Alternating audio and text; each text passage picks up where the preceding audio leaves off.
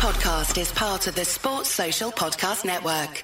This podcast is part of the Sports Social Podcast Network. This podcast is part of the Sports Social Podcast Network. This podcast is part of the Sports Social Podcast Network. This podcast is part of the Sports Social Podcast Network.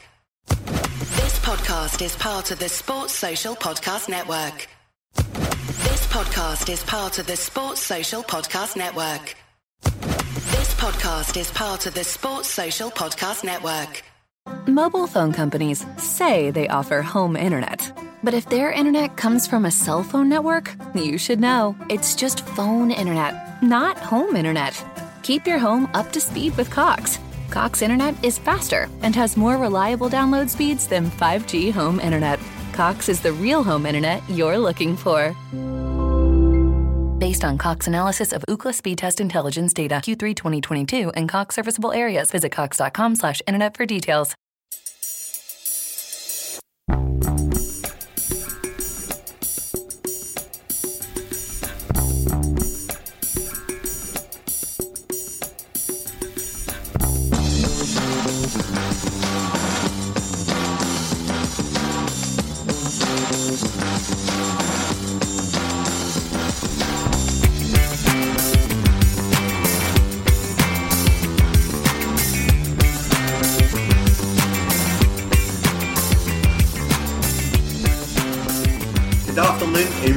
Welcome Celtic State of Mind. I'm Brian Degning and I'm very, very pleased to be joined by an all-star international cast today. We've got Jarrod Hill from Celts Down Under in Australia. Jarrod, how are you, fella? Yeah, pretty good, Brian. Good to be on again. It's always a pleasure to have you on, mate. We've got the man, the myth, the legend, the orator, the guru, Jim Orr. Jim, how are you? Is that me, man? Aye, good. Still got my cold for two weeks ago, so I need to stand a bit back from the mic. I got a lot of lots a grief last time for sniffing and sneezing, so I need to sit back a wee bit. So that's my plan for this week. I hope to. It just shows you how well respected you are that that's all you eat grief for. Well, that was the least. That was the least of the problems I got last time. Aye, that was the They least. must Of be the doing something right. Um, and of course, we've got our, our world weary traveller, Natasha Meikle. We've pinned her down for a, a Friday session. Natasha, how are you? I'm good, thank you. I am very pleased to be joining you guys on a Friday. And as I was just mentioning to you before we came on, I think I've now completed my ACSOM bingo card because I've been on with everyone in our group except the legendary Jim Orr. So now I've got the final one ticked off the bingo card. So I think I can retire. I think that's it after this. I'm part of a bingo card. You, you can't get any higher than that. Once No, you've done no, the no, bingo card, that's, there's, there's only one way down for there. Um, I feel, for va- those that are wondering- I feel validated. That's good. Uh, y- you should, Jim. You should. Um, for those that are wondering, uh, Laura is pulling a Meikle. She's disappeared on holiday, and she's been uh, inundating the ACSOM cult with pictures to make us all jealous. Uh, so, I'm sure she's watching. So, Laura, hope you're enjoying yourself. Um, let's just start off. And the biggest game we've had for a, a couple of days. It was, uh, of course, Shakhtar Donetsk in midweek. Uh, massive European game. Um, obviously, the previous game against Real Madrid, it seemed like there was a sort of unity. People were sort of saying, "Oh, we played really well despite the result." There's a lot of positivity. I get the sense that after Shakhtar, there wasn't quite the same unity. There seemed to be different opinions. Some people really disappointed. Some people, you know, sort of defending the team. So I'm just going to go round the table and get some of your thoughts. So, um, Jim, we'll start with you. What was your sort of key takeaways from the Shakhtar Donetsk game? Surely ladies first, Brian. If you're hosting us, you have to. Listen, it's 2022, Jim, right? Absolutely Is after you, Jim. It's, Don't uh. I'm just going around as a sees, and at the moment you're you're, um, Okay, you're right next to me. So nice. you go That'd be first. nice. So uh, I, I think we wanted a couple of teams in the group with a chance of beating, and I think Shakhtar fitted the bill nicely. I think from what we saw the other night, uh, I, I thought it was fine. I mean, I can't understand why people would be disappointed. They're like, okay, we should have won, didn't win, but you know, the, the football we're playing is great. It's, it's brilliant to watch. Uh, I thought his team selection was pretty interesting. Playing Haksabanovic, is that how you say that? Haksabanovic, because I think in time he'll be the third member of that front three. I think he looks technically better than both Maeda and Abada. If he starts scoring some goals, I think I think he'll be one of them uh, top three. Uh, I think uh, I thought played really well. We could have been three goals up before they scored. A wee bit of luck and you're in there. And then we lose the goal. Juranovic, a wee bit sloppy. Joe Hart, I thought, could have done better. He seemed to a duck out the road. Very fortunate not to lose the quick goal after that, uh, with the ball just going out of play. It was, just, it was an offside, was it? I can't remember. I think we are happy to get to half time, but once we got to half time, totally controlled the game, played some really nice football, really good to watch, really, really good to watch. And just a shame we didn't manage to win the game. And but for know, inches out from scoring the goal, Jota had a couple of really good runs. I thought they were ever so good. It made such a change watching that kind of football rather than, you know, hiding behind the couch in the Champions League away match. You know, it was good and we were just a wee bit unlucky. And I think, as I said a second ago, I think builds confidence when you go away and you play like that and you dominate the game as much as we did. So I have no fears in this group. I don't think I'm getting ahead of ourselves. I think it'll be a huge achievement to actually get out of this group. But uh, yeah, I thought it was great. They're just really good to watch. They're a good team under a really good manager, and long may that continue. Brilliant positive start there, Jim. That's excellent. Jarrod, are you going to bring the tone down or are you going to join in with some of the positivity here, fella? I think Jim's basically reading from what I had in my, my, my brain going on here. He's just like stealing all my thoughts here, Jim. He does that. He's, he's the oracle of ACSOM, that's why. So, um, yeah, for um, for me, yeah, echo a lot of what Jim said there, but the only thing I want to add to it is we were a bit wasteful, but I'd rather be creating those chances and missing them than not creating them at all. So that's the silver lining I'm looking like. At least we're getting into positions where we can we're getting some fair chances, especially away in Europe. Like a couple of years ago, it was like, well, even last season in Europe, it was like away game. Oh yeah, if Uh, pretty much didn't rate ourselves to even pick up a point away from home. So, like you look at Lazio away where we won that, how big of a deal that was for us as a support. We've won away in Europe to go away in Europe and pick up a point, that's a bonus. Now we got to take care of business at home because Leipzig and Donetsk, I think we could take points off them. And then it's a matter of okay, we, what's going to happen when they're all playing each other as well? Who's going to drop points wherever? But yeah, we're a chance for second or third in the group. I still believe that. I just want to be playing in Europe after Christmas. Yeah, that's key. I think that's always a, the, the key thing. But Natasha, I, am assuming you sort of agree with the guys here. I saw you nodding away. But what I want to ask is, we were wasteful. I think that's a criticism that you, you have to say. Um, I say I was a bit defensive some of the players. I saw Jota getting a lot of grief. I saw, you know, mentality questions and stuff. I don't really buy that because of the standard. But what I want to ask you is, that wastefulness, is that a concern? Because it is something that's been kind of consistent we can get away with that domestically, but are you worried that's going to cost us in Europe? I wouldn't say it's a concern. It's been frustrating. It has because there was definitely the chances there for us to win the game. Um, we just weren't quite clinical enough in terms of taking them. I mean, you look domestically, we're scoring goals for fun domestically. Just look at our goal difference compared to the rest of the league. But we need to try and take that goal scoring form into Europe. Now, obviously, that's a much more difficult task because we're playing against much better teams. But like the guys have said, I think we can take a lot of encouragement from the way that we're playing. The goals are going to come if we keep playing at the standard that we're playing at. Um, you know, we are playing very, very good football. No, it's not perfect because we're not scoring the chances that we're creating. There's room for improvement. But what we are doing, like the guys have said, is that we're performing well at the highest level. So we can take a lot of confidence from that going into the remaining games in the group and domestically too. Listen, I, I agree with what they said. I think we, we did play really well against Shakhtar Donetsk.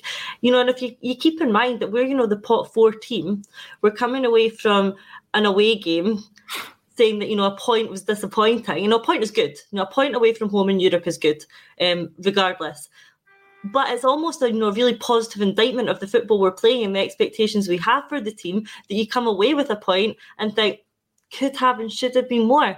And I think Angel know that too. I think he'll appreciate that. That's the sort of sense we got out of the dressing room. But again, I think that only has to be seen as a positive because that's really going to push us forward for the remaining games.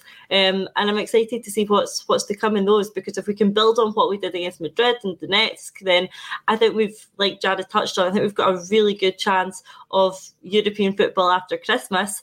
And that could be Champions League if we keep going the way we are. I think just to follow up Natasha's point there, I mean, there's a huge gulf between the teams are playing every week and the hmm. teams that are playing in the Champions League. The Champions League, you know, and I think you, you do get less time. You know, you are closed down a wee bit fast. I mean, we hmm. can play in the Scottish League and, you know, take loads of time over passes and take loads of times over chances, and and we'll, and we'll get that time because the opposition isn't that clever. Whereas European games, because I mean, I've not been on since the Real Madrid game, but the chance Abada had, the chance Maeda had in those games, if it's Scotland, they score them because they'll take an extra touch. But I thought watching Abada against Real Madrid, you're thinking, we're playing Real Madrid, you've got a chance to go one up here. There's, there's tens of millions of people watching this worldwide. That's pressure compared to maybe, you know, scoring the seventh goal at Tannadice. You know, so, so, that's different. And I think the game the other night, you know, dead unlucky. You know, Giakoumakis chance, he hit it really quickly. You know, and in here, you maybe take a touch and put it away. So I just think the standard is so much higher, the stakes are so much higher, so you don't get as much chance, you don't get as much time. So as Natasha said, anything we get at these games is great, is brilliant, and I, I don't understand why people would be thinking the other night was was anything but really, really good. Yeah, a bit wasteful. Yeah, this, that, and the other. But if you compare and contrast what we were like the other night compared to a couple of seasons ago, mm-hmm. we've no idea what we're doing. We've got a shape. I mean, played at a really high tempo as well, good passing, etc we know what we're going to do. Watching Celtic now, we know what we're going to get.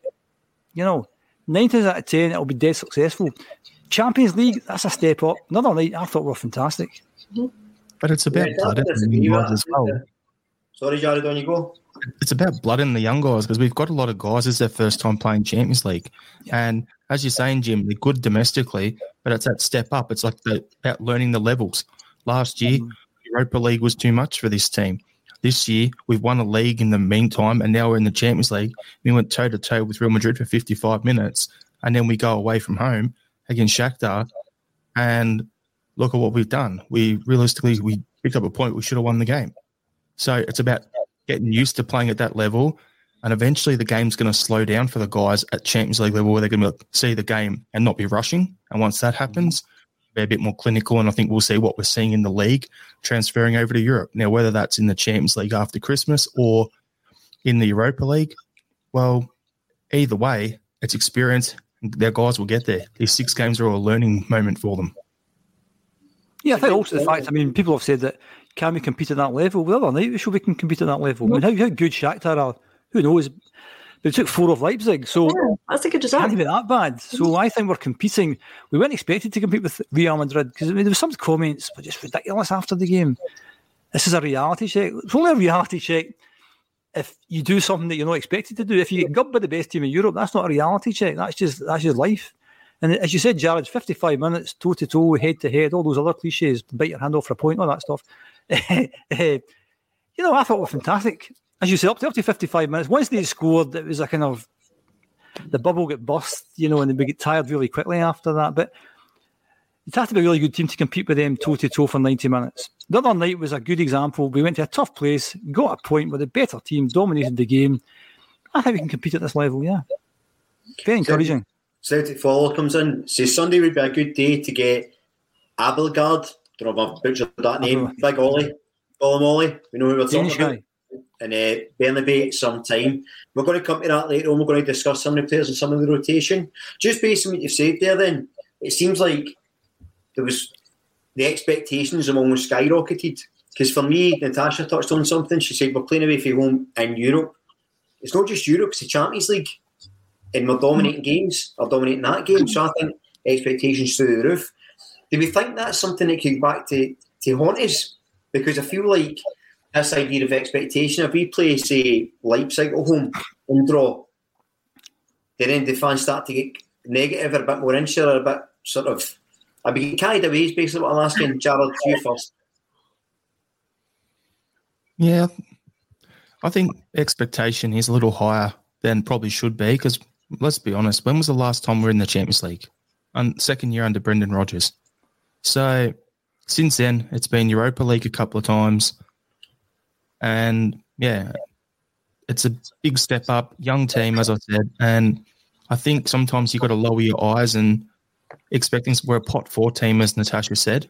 So for me, it's not really realistically going off the pots and the you know all the rankings that we should be the team coming last. The fact that we're in third at the moment and we're still a chance to potentially be second or third in the group, like that's a step in the right direction.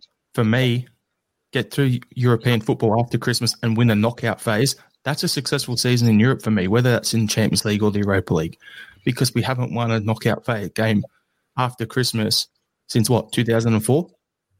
So that's progress.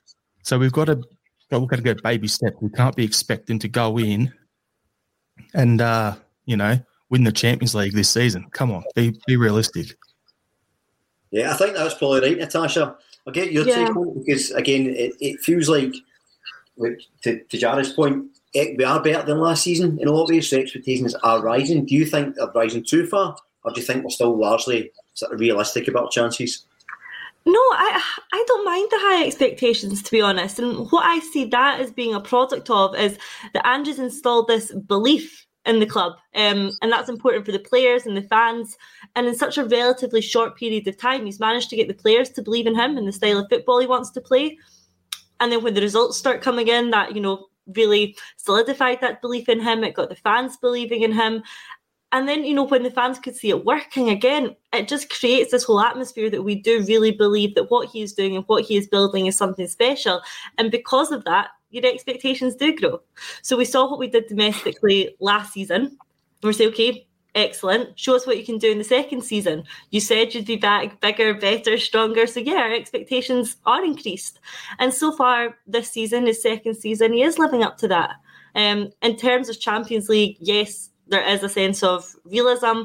And yes, our expectations are high, but I'm okay with that. And I think Ange's okay with that. I mean, what is the point in going into a competition that you don't think you can compete in? Gio.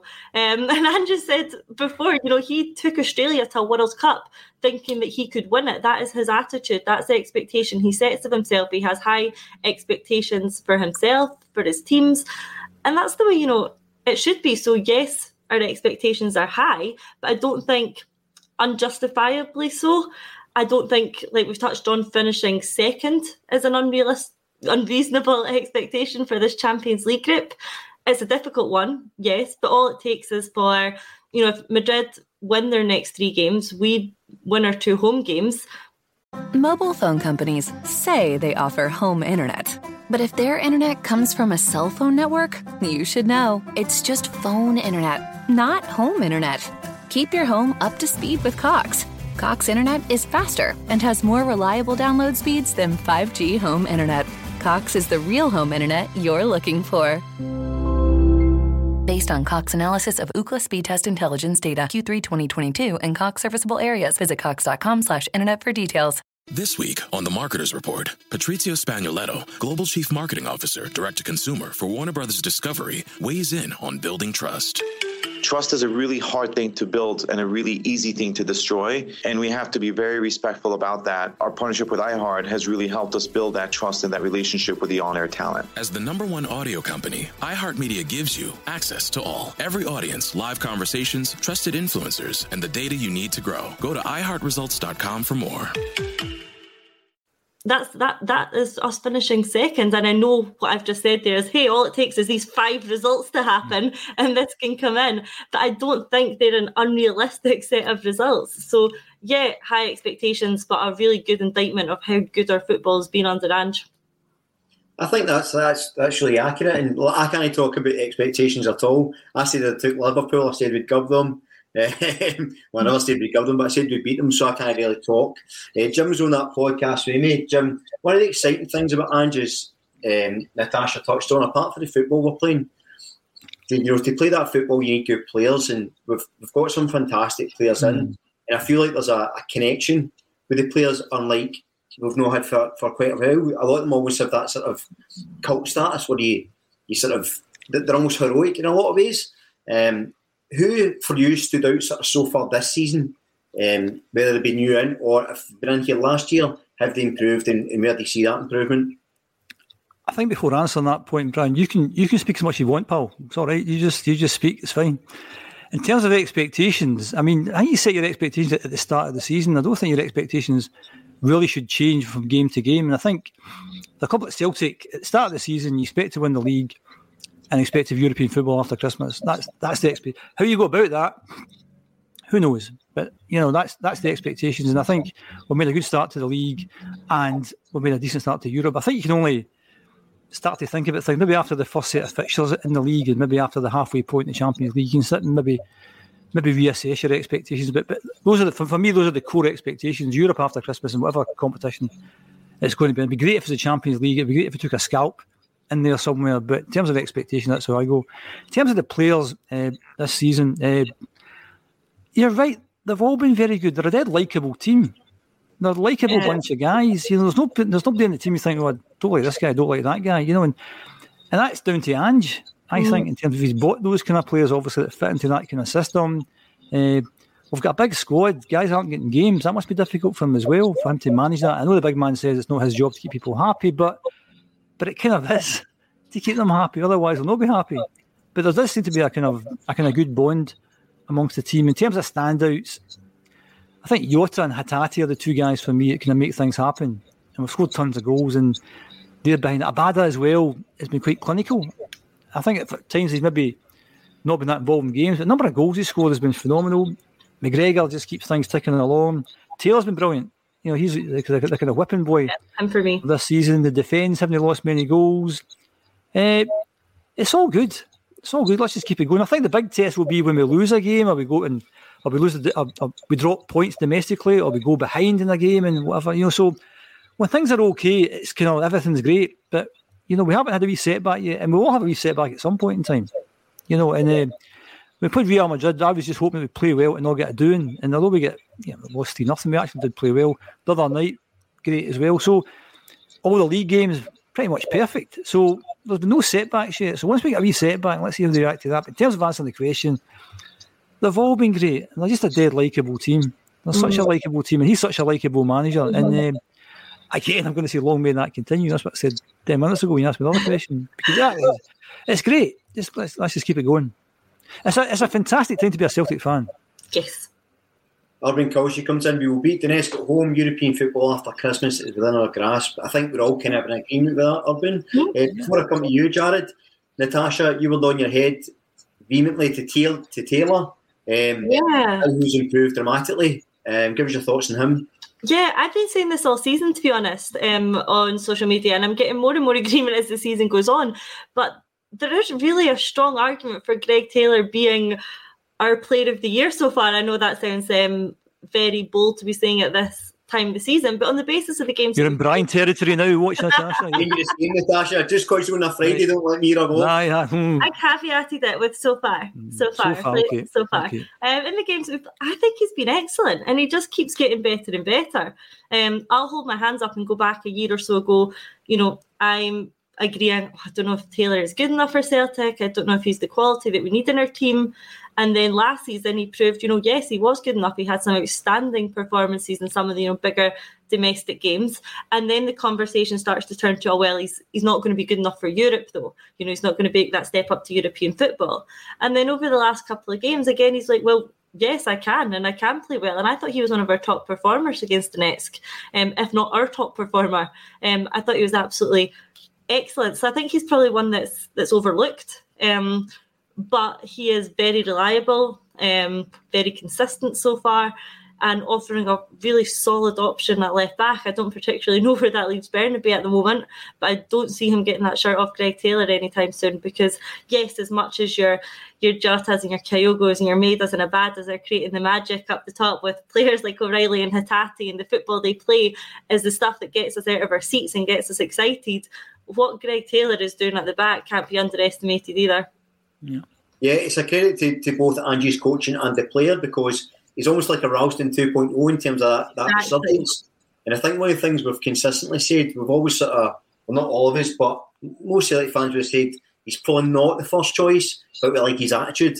Whereas now I think he is the first choice, and I think you know he's that's partly him, partly Ange, and just the level of consistency has been excellent.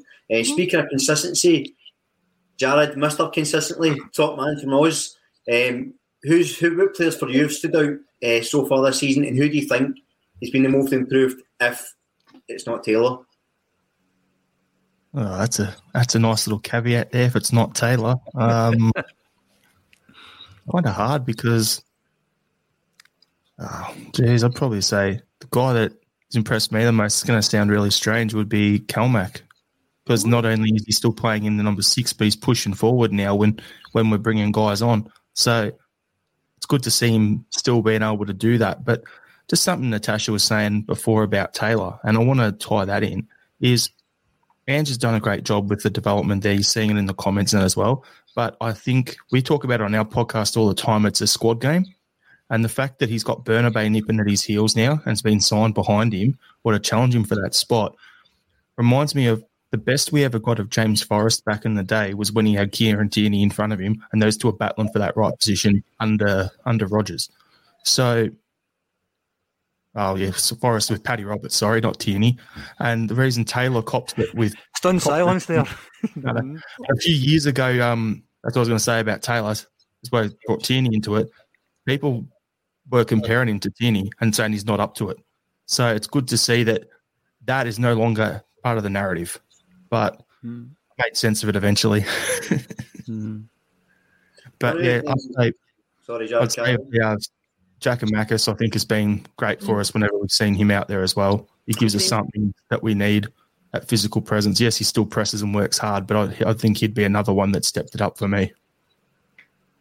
Well, everybody knows I go to bed wearing Matt O'Riley pajamas, so he's he for me. Is you do know, but um, I just think that there's there's been a few. One of the guys I'm really impressed by so far is Jenz. I know he's just he's just yeah. came in, but I just think like expectation, I'm not sure, you know, how it was, and there was a few doubts about. but I think he's been a really excellent addition. Um, Magnet 67 comes in, I think Starfelt will struggle to displace Big Jenz. I think that's right. Just we, Jim and I had a discussion I'll go back to Jim in, in, in a sec on the sort of Jenz versus Starfelt. I just think the dynamic between because you've got to assume CCV is your number one starter, right? He's your your sort of spine of the team. It's like him, Calmac, uh, Hart. You know, they're almost guaranteed starters. So it's a question of who's going to partner them. And I think they've all got different mm-hmm. qualities. For me, Jenz has almost got a little bit of them all. So, Jim, we did a discussion about it before. How are you feeling about it? Do you think Starfelt's going to struggle to get back in?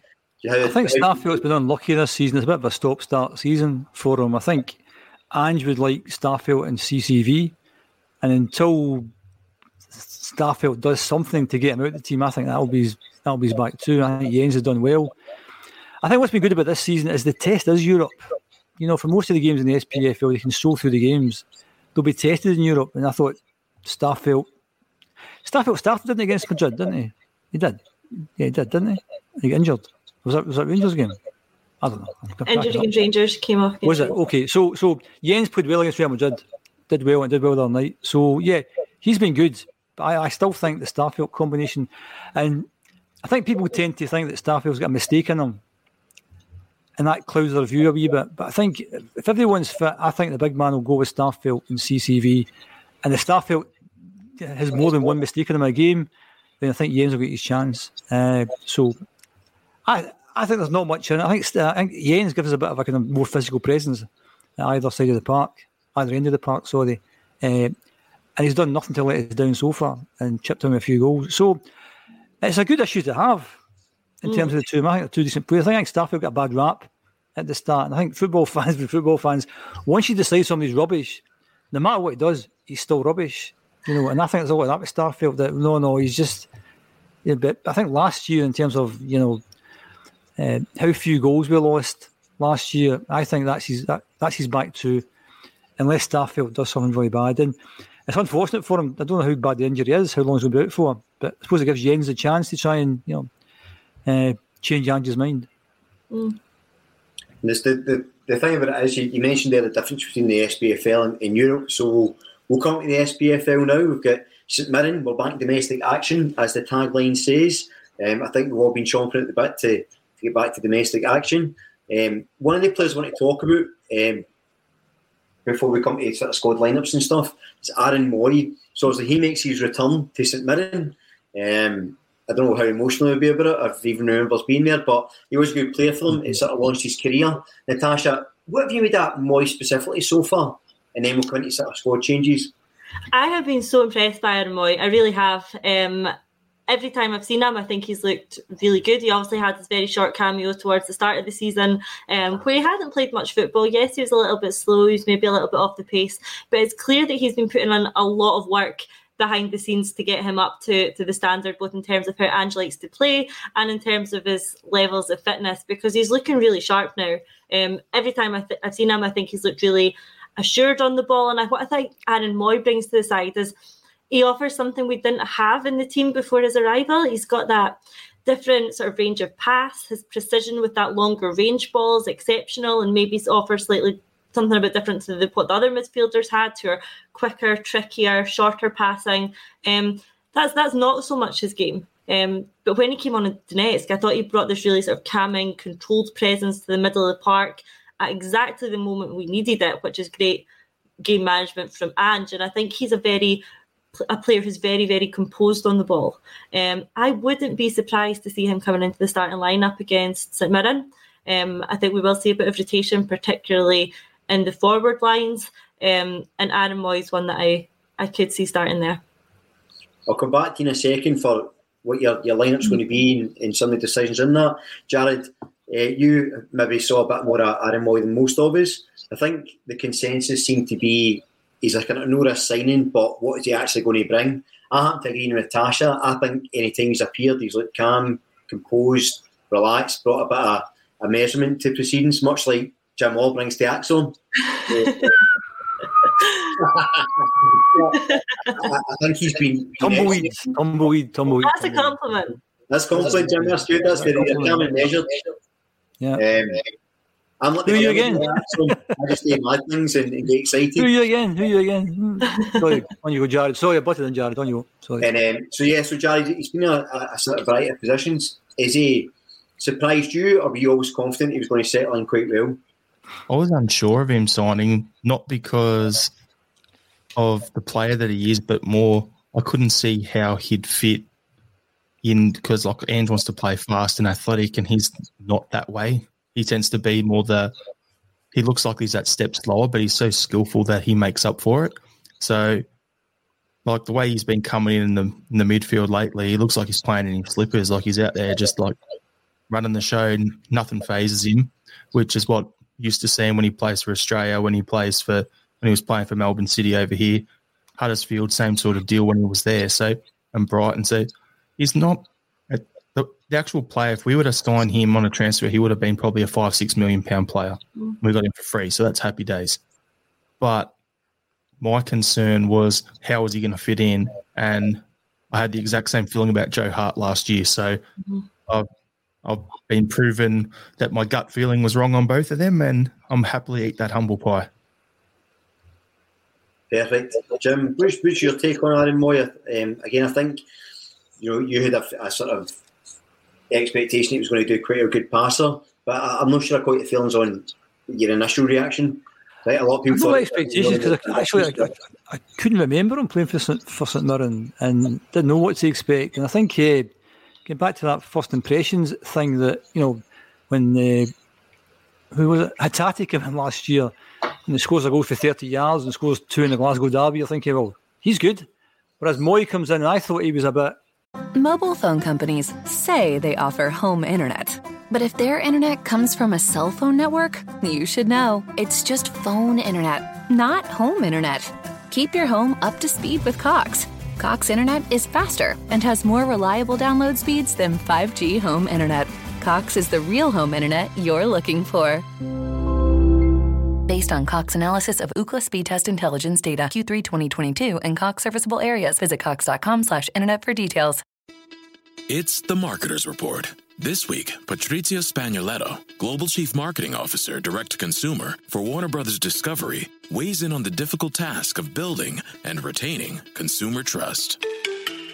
Trust is a really hard thing to build and a really easy thing to destroy. And we have to be very respectful about that our partnership with iHeart has really helped us build that trust and that relationship with the on air talent. The best thing for us to do is to build a relationship with our consumers. And if those consumers have a relationship with the DJs that are on air, then we want to build on that. House of the Dragon, which was one of our most successful, if not the most successful campaign we've ever done for a show, audio was a core part of that. As the number one audio company, iHeartMedia gives you access to all. Every audience, live conversations, trusted influencers, and the insights and data you need to grow. Not just a media company, iHeartMedia is your access company.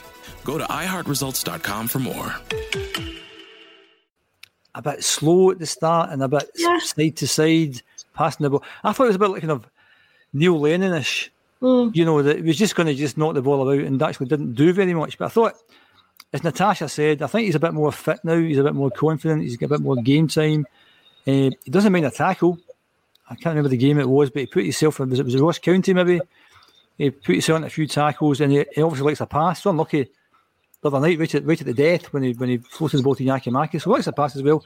So I think, again, he's somebody maybe want to see play five, six games, starting five or six games to properly assess whether we think what he can bring to the party. But such a tough side to get into. Mm. I agree with Jarrod in terms of well, whose whose place is he is he going to take? And you said for me, he's not in the first eleven at this point in time. So it's up to him to try and push himself in the first. And maybe I, I can have one of these uh, horses for courses Mm-hmm. things. We play certain games, and then they've also got the big uh, Danish lad whose name I can't say. Abel Abel Abel Abelgard. Oliver, Oliver. how do you, big Danish guy. So it's how do you how do you fit all these players into the team? So to answer the question, I think Mooy's get better and better. I think it was good the other night. I agree with Natasha. I think they'll likely start in Sunday, maybe for Matt O'Riley, maybe push Calmack further forward. But uh, yeah, he looks a decent player. I had no expectation, didn't know what to expect. Uh, and if Jarrod says he, he might have been a five or six million pound player and we got him for nothing, then as you said, Jarrod, happy days, yeah. I think that's right. I think one of the other things he brings is a bit of experience. You know, when we talk about playing slightly deeper, so he's not the quickest anymore, but he's very intelligent. Many times he tackles, many hmm. positions himself. So I think I think because it- I think because the fans' expectation when you when you play for Celtic, it's, it's, it's almost like you have to do something, do something creative, do something good, score a goal. Whereas if you're just knocking the ball about from side to side, then it's like, you know, it's it's, it's, it's you think it's not that much, but obviously is it a function to perform? So happy days. Makes sense. Makes sense as well, though, bringing him in because we lost the amount of experience we lost with Bitton and Rogic moving on from the midfield as well. You've got a lot of young guys like Hatate's played less than 100 first team football games. Same with O'Riley. So you got those guys in there. You need to put some experience into the mix as well. So bringing Mooy in for that reason makes sense. It's a good call, Jarrod. Yeah, I think uh, the, having lost Beto and then somebody like that, fair enough. Yeah, yeah.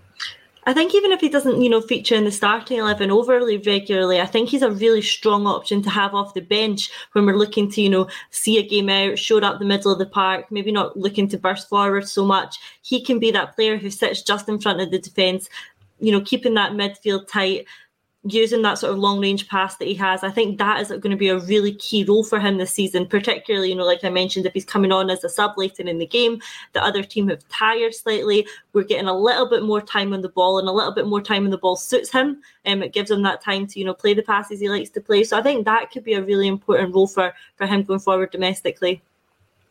Which is what Sometimes James it's- McCarthy would do, isn't it? Mm. Sorry, Hopefully that was James McCarthy's job, wasn't it? Yeah, he's doing what we expected James McCarthy to come in and do. Yeah, yeah. Yeah. It's good. One of the good things you mentioned there, Natasha, is that you know options off the bench. Our bench is, is looking really strong just now. We do have the option to, to change. We've also got the, the five subs now. We can change half the outfield team. Um, in terms of changes, do you expect any changes for the St Mirren game? Would you make changes, and if so, what changes would you make? Yeah, I think there will be changes. I think we've we've seen it before. The importance that Ange recognises of using the squad, given how many games we have to play coming up. Um, you know, we're really in the thick of it now. We're in the thick of the group stage. The games are coming, you know, fast. So we are going to see squad rotation, and that's the real benefit of having the squad that we do. I think previously, if you look back to last year, there was a bit of a drop off. If you you had your starting eleven, and then you had the players who were slightly below them, and the, the slightly below them was a relatively large jump in quality. I think what we're seeing this year is that just isn't the case. You do have pretty much for every single position, you have two players who are neck and neck in terms of how good they are, who are going to come in and play exactly the sort of football that we're used to seeing at the level we're used to seeing it played at. So for that reason, there's no concerns about squad rotation. You know, you don't have to worry, oh, we're playing a bit of a second string. There is no second string. When the second 11 are as good as the first 11 or just about. So I think that's a really positive position to be in. And because of that, I think we will see a few, quite a few changes for St Mirren. I think we're more likely to see them in the attacking areas of the pitch rather than defensively. I think Ange will still be trying to form, you know, that bond between Jenz and Carter Vickers. So I think I think that they might keep that in, in play. Um, I think Greg Taylor keeps himself a bit undroppable. Um, not unless you give unless it's time to give Bernabei a shot. I don't know. Um, I, th- I would keep Taylor in. If we're going by opinion, I would keep Taylor in. I'd keep the defence the same, apart from maybe giving Ralston a run out. Juranovic is the sort of player who can maybe benefit from a break and keep him fresh for European football. But in terms of moving up the pitch, I think we are likely to see quite a few changes. The one that I would keep in, um, who started against the next, is Haksabanovic.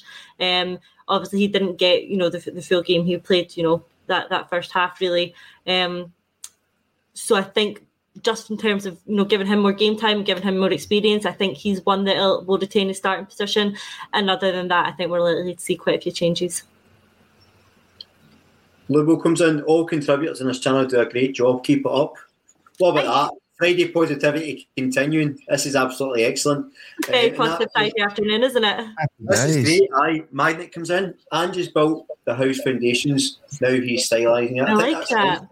And uh, yeah. yeah, it's a good analogy, and it's a good analogy for kind of what he said he would do in terms of the infrastructure of the club. You know, he's made changes behind the scenes with the B team throughout the squad, so it, it's looking really well. Um, Jarrod, get back to the same question. Are you would you make changes, and what changes would you make for the St game? I'd make a few, but last time on on our pod, I said, oh, you know, Ange probably make three or four, and there was eight changes going into the Ross County game, so you know, it doesn't matter what we say. We're, where's the armchair experts? Ange knows what he's doing. So, as we've got enough talent there that we can make wholesale changes and still get the job done. So, I'd like to see Bernabei get a game. I'd like to see Ralston come in, and I would actually like to see Abildgaard get a game as well. Whether that's off the bench for half an hour or start, who knows? But I'd like to see those guys come in and um, I'd actually like to see Maeda play as a striker instead of as a winger for once and see how that goes. Interesting. Yeah, I like that. That's a controversial comment.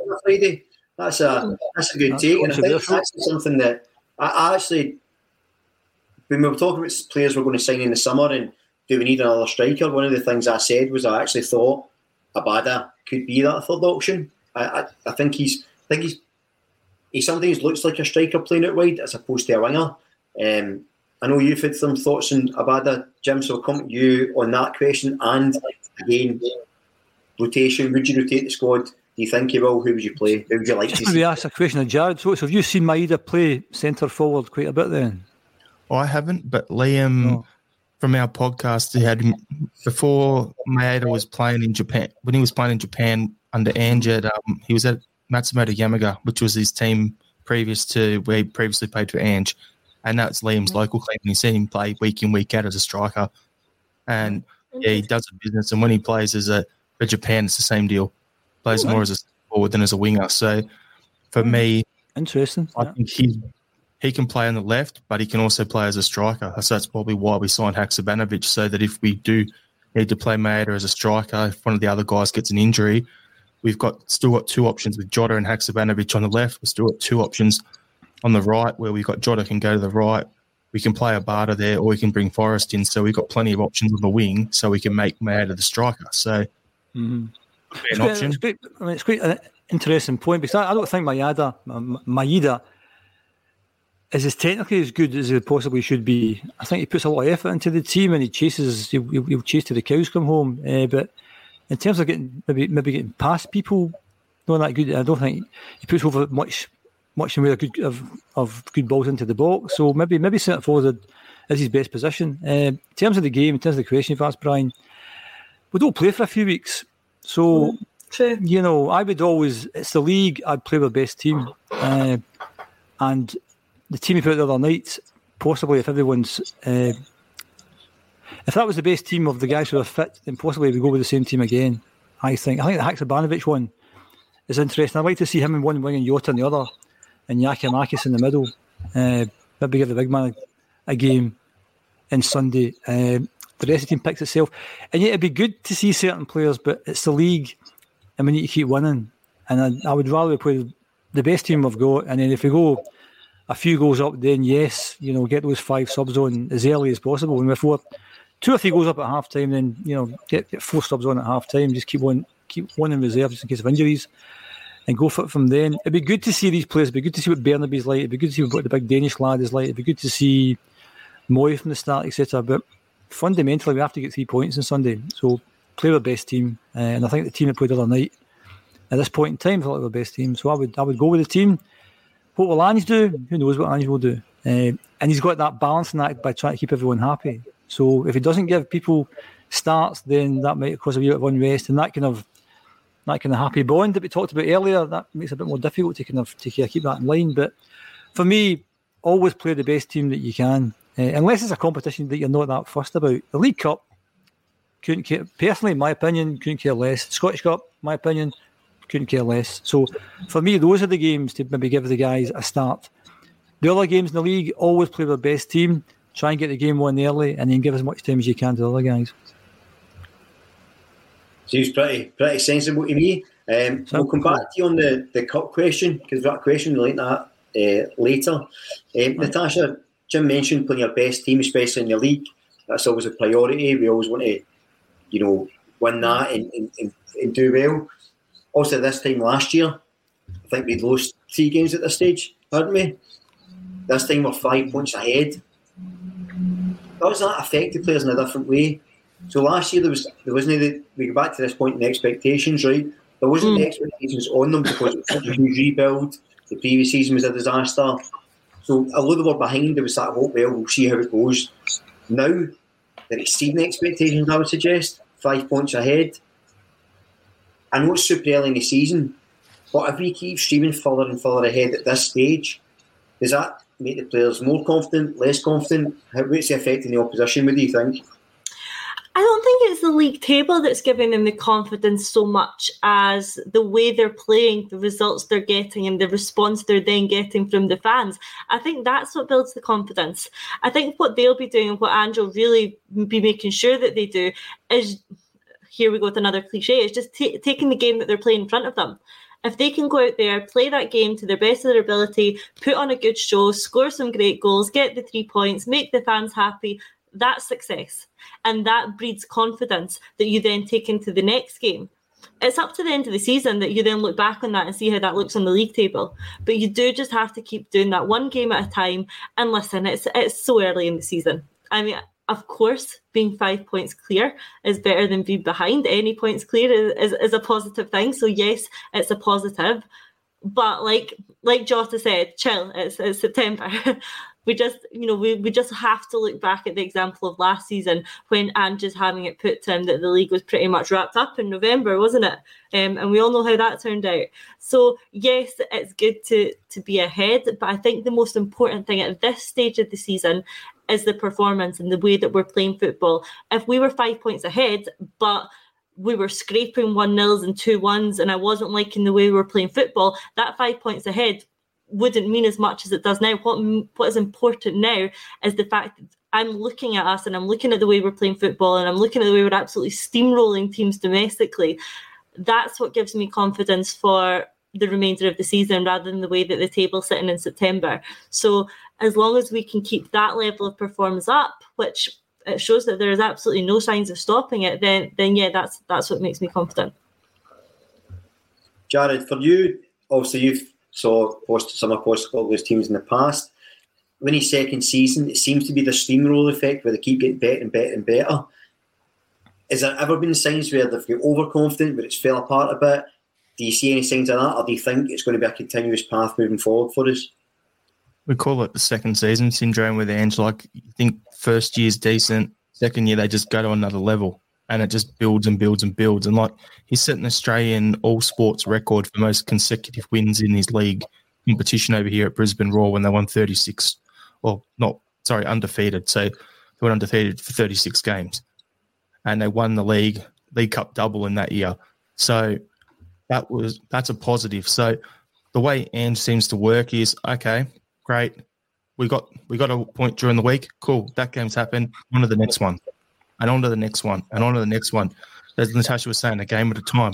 So we'll go out there, we'll play, we'll get the three points, put that to the side, then go again the next game, and then do it again, and then do it again. And every game you want to be improving, whether that's your first touches better, whether that's your your shape's better, whether that's you're a bit more clinical in front of goals. All these little things, I'll just pick on something each time and try and improve it. And basically, if you get that incremental gains over the course of one season, two seasons, it's mm. it keeps growing and growing. I think that's what Ange spoke about. Even with Europe, wasn't it? Just those incremental increases to get better and better and better. Jim, I want to come to you first because you sort of mentioned something I was wanting to talk about in terms of what constitutes good this season. So I think expectations are we need the league, right? Would that be if we get any finished in Europe after Christmas and win the league? Would that be enough, or has this idea of we've been I mean we've been through a period where we won four trebles in a bounce?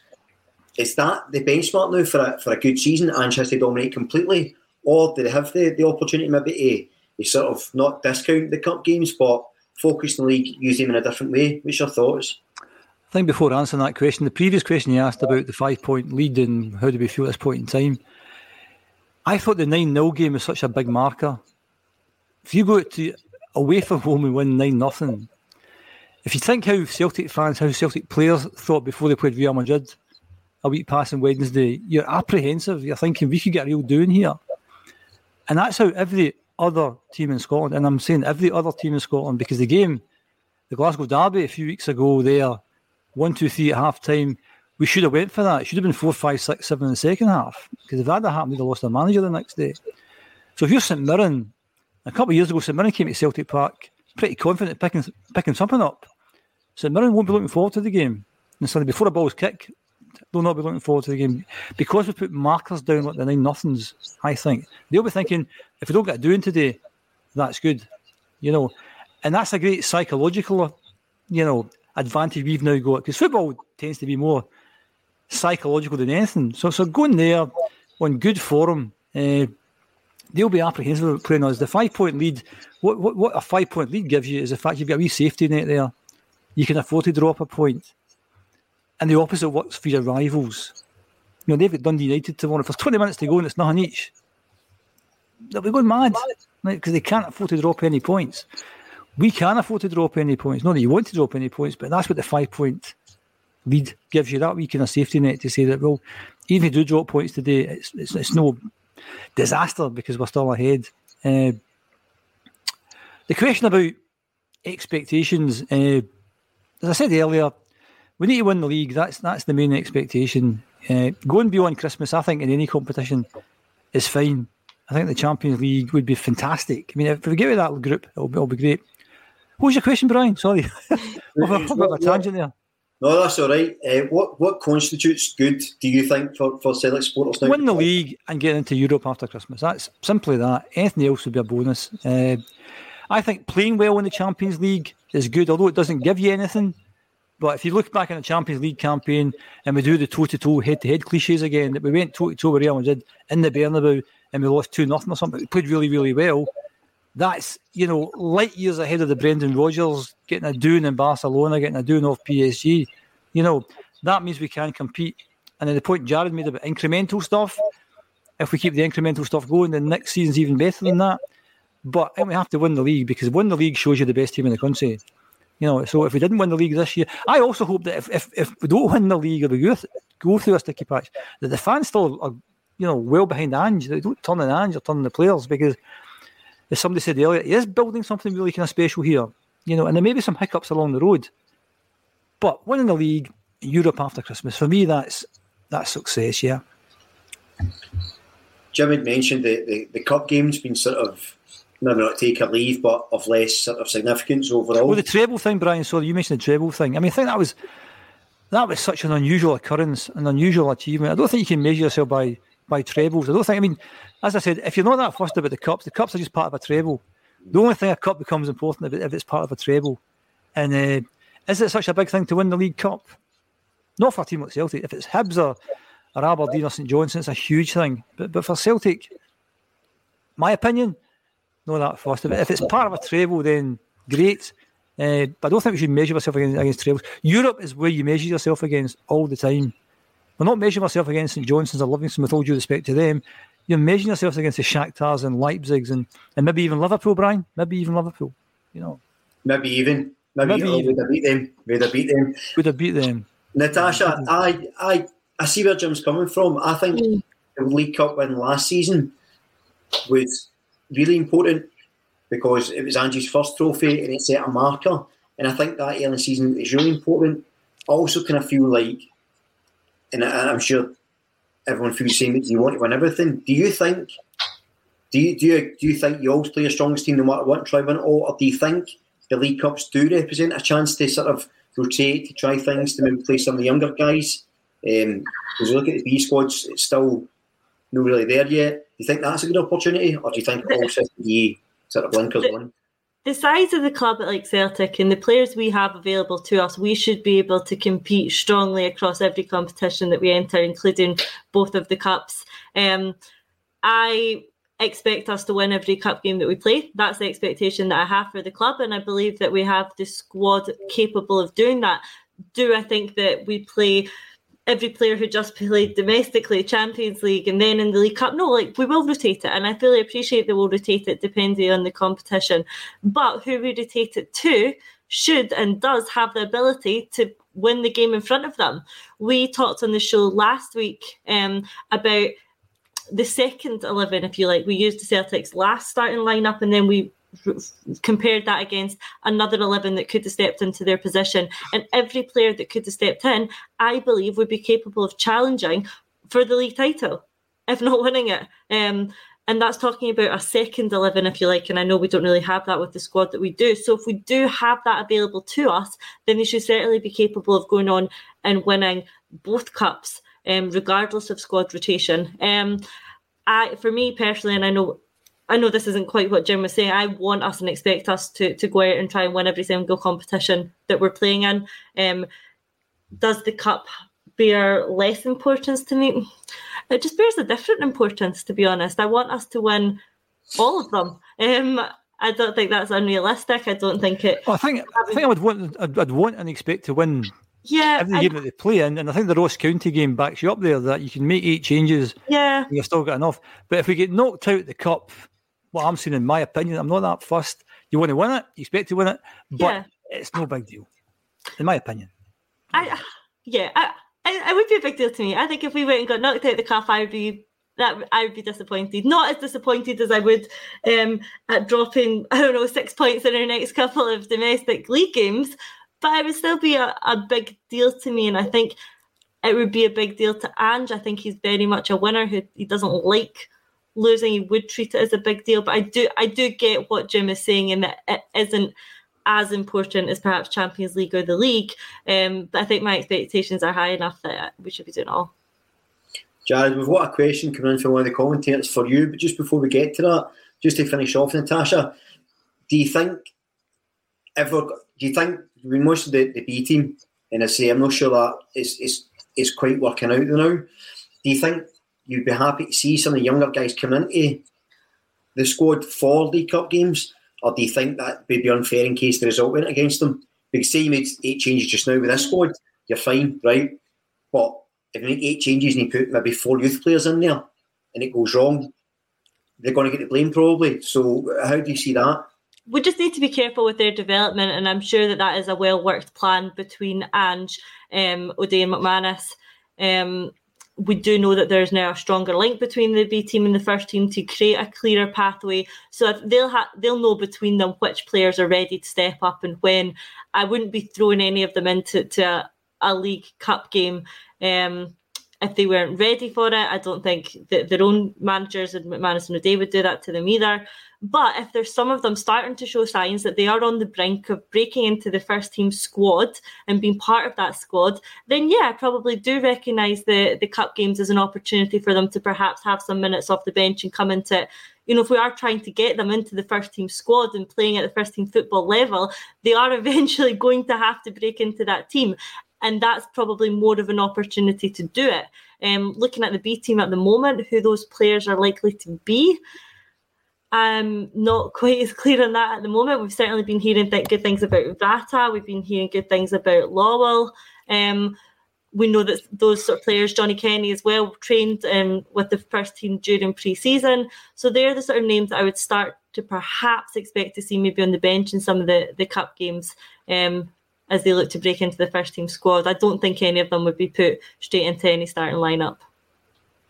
No, I think that's I think that's um, that's pretty fair. Um, Strangelove the Doctor, or How I Learned to Love ACSOM, the man with one of the best handles mm. available at the moment, and a regular contributor comes in to say, Jarrod, could you explain the limitations in the Australian League for clubs? Is it more of a level? It's more of a level playing field, isn't it? Jarrod, over you, fella. Can you elaborate? Yeah, it is. So basically, they've got. I've just looked it up. They've had a. There's a salary cap for the league, so every team can spend a maximum of 2.6 million Australian dollars on their squad of 25 players. Now, they have a minimum spend 90% of that. So they've got to spend at least, is it like 2.25 million or something like that is the minimum that all the clubs in the league have to spend for their players. So that's the base level. Then that's where Central Coast Mariners tend to spend. Then you have your marquees on top of that. So you can have two marquee players. So when Ange was in the league back at Brisbane, there was one Australian marquee, one an international marquee. So you get paid outside of the salary cap. So you'd have 23 players getting paid within the salary cap, then you'd have two players outside of the salary cap. You could spend whatever you wanted on them. So, like Melbourne Victory, my local team here, they had um, Honda play for them a few years back. And I've never seen so many Japanese people at a football stadium in my life coming in just because he's here and he's just such a quality player. And he was getting paid outside the cap. I think he was earning about three million a season. So he was earning more than the whole squad on his own.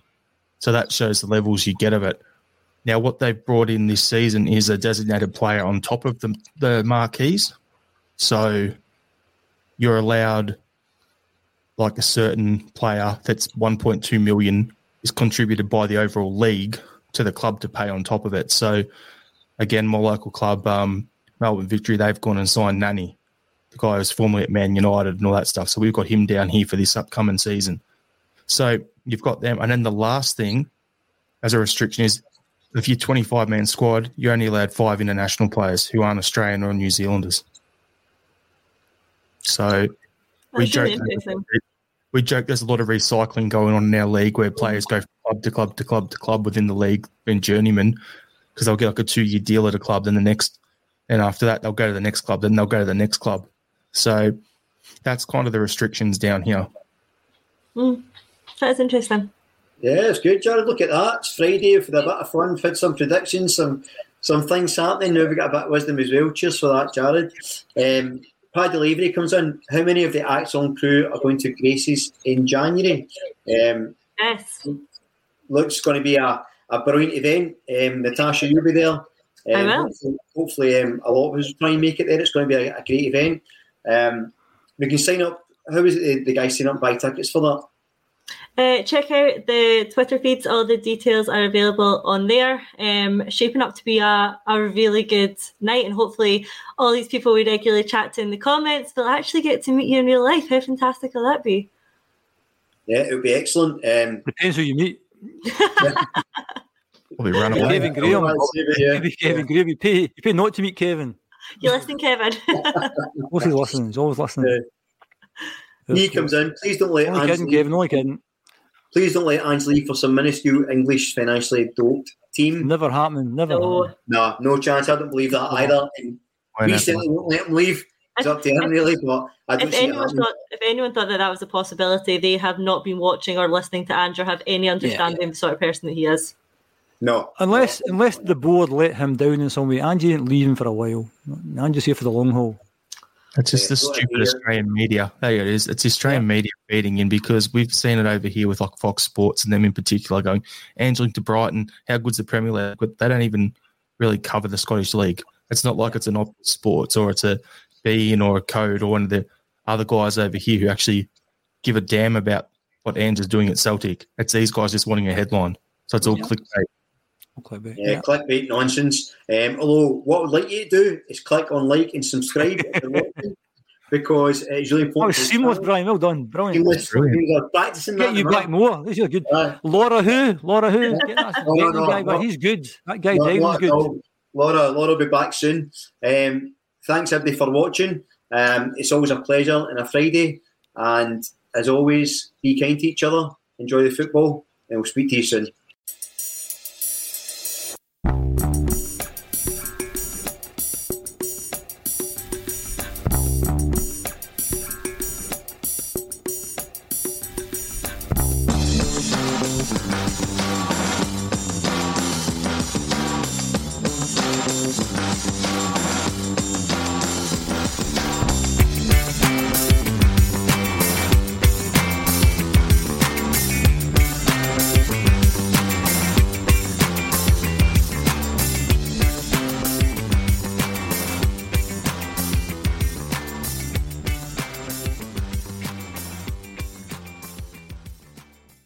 Mobile phone companies say they offer home internet.